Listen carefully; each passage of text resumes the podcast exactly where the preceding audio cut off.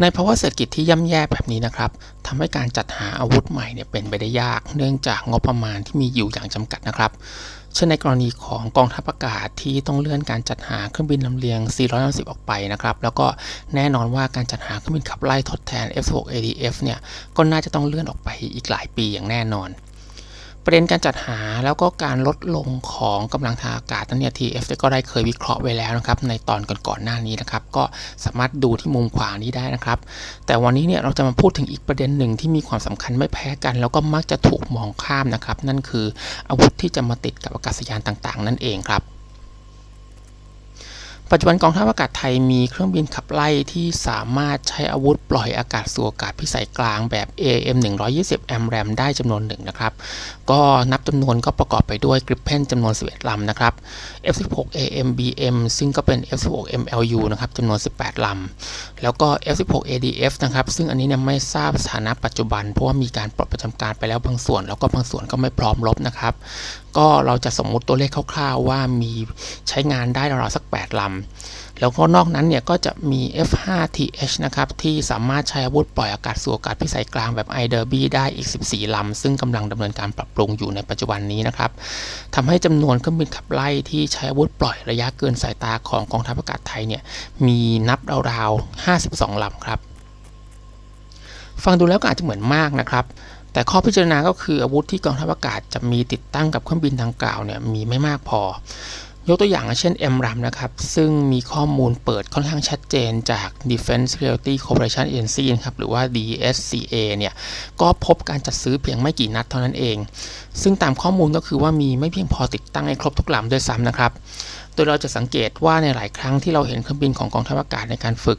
จะเห็นเพียงการติดตั้งจรวด AM 9M Sidewinder หรือว่าช่วงหลังก็อาจจะพบการติดตั้ง Iris-T บ้างนะครับ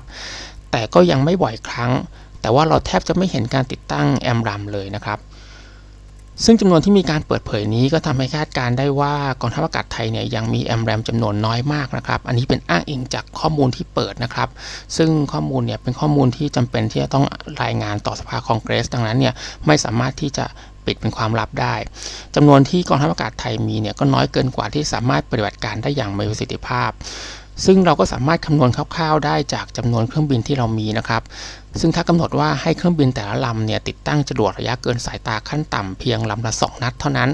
แล้วก็ให้กองทัพอากาศเนี่ยจำเป็นที่จะต้องปฏิบัติการนะครับ ก็จะจำเป็นที่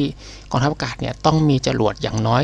104 นัดขึ้นไป จึงจะถือว่าเครื่องบินแต่ละลำเนี่ยมีคุณค่าทางยุทธการในภาวะสงครามทางอากาศ แล้วก็ในภาวะจริงได้ เครื่องบินแต่ละลำเนี่ยก็คงไม่ได้รบเพียงเที่ยวเดียวด้วยซ้ำนะครับ ดังนั้นเนี่ยจำนวนที่ควรมีเนี่ยก็น่าจะต้องมากกว่า 104 นัดค่อนข้างมาก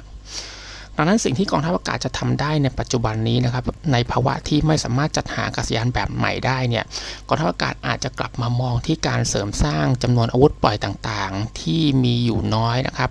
ให้กลับมาอยู่ในเกณฑ์ขั้นต่ำที่เครื่องบินในแต่ละฝูงเนี่ยสามารถที่จะใช้อาวุธปล่อยระยะเกินสายตาได้อย่างมีประสิทธิภาพนะครับ อย่างน้อย 1 เที่ยวบินต่อลำก็พูดง่ายๆก็คืออย่างน้อยเนี่ยก็สักกองทัพอากาศต้องมีรวมๆแล้วอย่างน้อยร้อยนัดนะครับ AM 124 m RAM เนี่ยมีราคาราวๆนัดละ 20 ล้านบาทถึง 30 ล้านบาทนะครับ อันนี้ก็แล้วแต่การจัดหาแต่ละครั้ง ดังนั้นเนี่ย ถ้าต้องการจัดหาเพิ่ม 100 นัดนะครับ ก็ต้องใช้งบประมาณสูงถึง 2-3,000 ล้านบาท ซึ่งถือว่าสูงมากกองทัพอากาศเนี่ยจึงอาจจะใช้วิธีการจัดหาไปเป็นล็อตเล็ก ๆ แต่สม่ำเสมอนะครับ เช่นล็อตละ 10 นัด ซึ่งก็ใช้งบประมาณราวๆ2-300 บาท 2-300 ล้านบาทนะครับด้วยวิธีนี้เนี่ยกองทัพอากาศก็จะทำให้ไม่ต้องตั้งงบประมาณผูกพันระยะยาวเป็นจำนวนมากนะครับ แล้วก็สามารถที่จะเฉลี่ยอายุของจรวดนะครับให้หมดในเวลาต่างกันได้ แล้วก็หมดอายุที่เราจำนวนน้อยๆนะครับ เพื่อลดภาวะในการที่จะต้องการงบประมาณจำนวนมาก เพื่อจัดหาเป็นล็อตใหญ่ในครั้งเดียว เมื่อมาดูอาวุธโจมตีภาคพื้นดินนะครับ หลังจากที่เราคาดว่าจรวด AGM 65 m o l i c เนี่ยน่าจะหมดอายุไปแล้ว ก็ทำให้กองทัพอากาศเนี่ยปัจจุบันเนี่ยน่าจะเหลือการใช้งานเพียงระเบิดอเนกประสงค์แบบ MK82 ขนาด 500 ปอนด์แล้วก็ MK84 ขนาด 2,000 ปอนด์นะครับ รวมถึง GBU 12 p r e v a 2ที่เป็นการติดตั้งชุดคิดบน MK82 เพื่อทำให้ระเบิดธรรมดาเนี่ยกลายเป็นระเบิดน้ำวิถีด้วยเลเซอร์ได้ จะสังเกตว่ากองทัพอากาศเนี่ยมีขีดความสามารถในการโจมตีภาคพื้นดิน ด้วยระเบิดนำวิถีจำกัดมากนะครับ โดยเฉพาะอย่างยิ่งการขาดขีดความสามารถในการโจมตีเป้าหมายเคลื่อนที่ด้วยอาวุธนำวิถี ซึ่งขีดความสามารถนี้เนี่ยก็จะมีในระเบิดนำวิถีด้วยเลเซอร์รุ่นใหม่ๆ เท่านั้นนะครับ แล้วก็เทรนด์ของโลกปัจจุบันเนี่ยเราไม่ค่อยใช้จรวดหรือมิสไซล์แล้วนะครับ เราจะไปใช้ระเบิดนำวิถีรุ่นใหม่ ๆ ที่มีขีดความสามารถในการโจมตีเป้าหมายเคลื่อนที่ได้เองเพื่อลดจำนวนแบบ แล้วก็เพิ่มขีดความสามารถ แล้วก็เพิ่มความอ่อนตัวในการปฏิบัติภารกิจ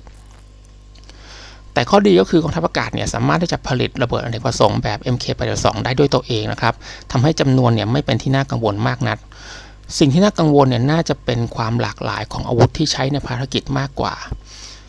ในปัจจุบันนะครับกองทัพอากาศเนี่ยใช้กระเปาะชี้เป้าแบบ Sniper ATP บน F16 AM แล้วก็ BM นะครับแล้วก็ Lightning II บน Gripen นะครับ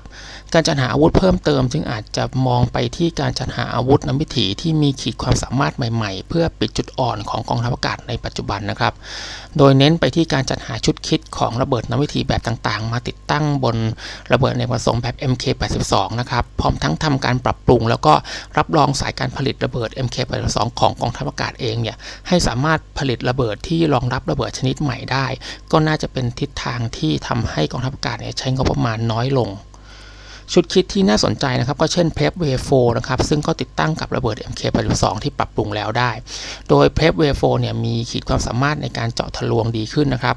ชุดน้ำวิถีเนี่ยก็มีความทันสมัยแล้วก็หลากหลายมากขึ้นน้ำวิถีได้ทั้งเลเซอร์แล้วก็ GPS รวมถึงชุดคลีปปรับทิศทางนะครับที่สามารถทำให้ Prep Way 4เนี่ยใช้ในการโจมตียานพาหนะที่เคลื่อนที่ได้ ซึ่งการจัดหา ชุดคิดเนี่ยก็อาจจะจัดหามาเพื่อติดตั้งทีละน้อยๆ เช่นกันนะครับ หรือว่าเราอาจจะมองไปที่การจัดหาชุด คิดของระเบิด JDAM ซึ่งเป็นระเบิดนำวิถีด้วย GPS อย่างเดียวนะครับ มาใช้งานเพิ่มเติมก็เป็นอีกทางเลือกหนึ่งที่น่าสนใจ เพราะว่าในบางภารกิจที่ไม่ได้จำเป็นจะต้องใช้การนำวิถีด้วยเลเซอร์เนี่ยเป็นภารกิจที่เรารู้ตำแหน่งในการที่จะโจมตีอยู่แล้วเนี่ยเราก็สามารถที่จะใช้ระเบิดนำวิถีด้วย GPS นะครับแบบ JDAM เนี่ยก็จะประหยัดกว่า แล้วก็มีความคล่องตัวกว่า หรือถ้าจะต้องการลดแบบอาวุธนะครับ อาจจะจัดหาชุดระเบิดนำวิถีรีซาร์จากอิสราเอลนะครับ ที่ก็มีการจัดหามาติดตั้งกับ F5TH อยู่แล้วนะครับ มาเพิ่มเติม โดยเฉพาะชุด Lizard 3นะครับ ที่มีขีดความสามารถในการนำวิถีที่ดีขึ้น แล้วก็สามารถโจมตีเป้าหมายที่เคลื่อนที่ได้ด้วยความเร็วสูงได้นะครับ แล้วก็สามารถควบคุมมุมปะทะเพื่อให้อานุภาพการเจาะทำลายเนี่ยมีสูงสุดได้ แต่นี้ก็ต้องมีการ certify แล้วก็การรับรองการใช้งานบน F16 แล้วก็ Gripen ก่อนนะครับครับ ซึ่งก็อาจจะมีการเสียค่าใช้จ่ายจำนวนหนึ่ง แต่ก็เชื่อว่าไม่น่าจะมากนัก ซึ่งการจัดหาชุดคิดเหล่านี้เนี่ยราคาก็ไม่แพงจนเกินไปนะครับ สามารถที่จะทยอยจัดหาทีละไม่มากนัก แต่ว่าใช้วิธีการจัดหาทุกปี เพื่อนำมาประกอบกับ MK82 ที่สามารถผลิตได้เอง ซึ่งก็ย้ำอีกครั้งนะครับว่าต้องทำการอัปเกรดสายการผลิตด้วยนะครับ โดยทั้งหมดเนี่ยก็น่าจะช่วยอุดช่องว่างในขีดความสามารถของการโจมตีทางอากาศของกองทัพอากาศไทยได้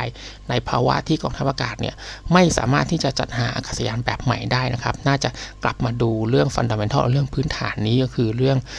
จรวดแล้วก็ระเบิดที่ใช้งานบนเครื่องบินขับไล่ที่มีอยู่ก่อนครับ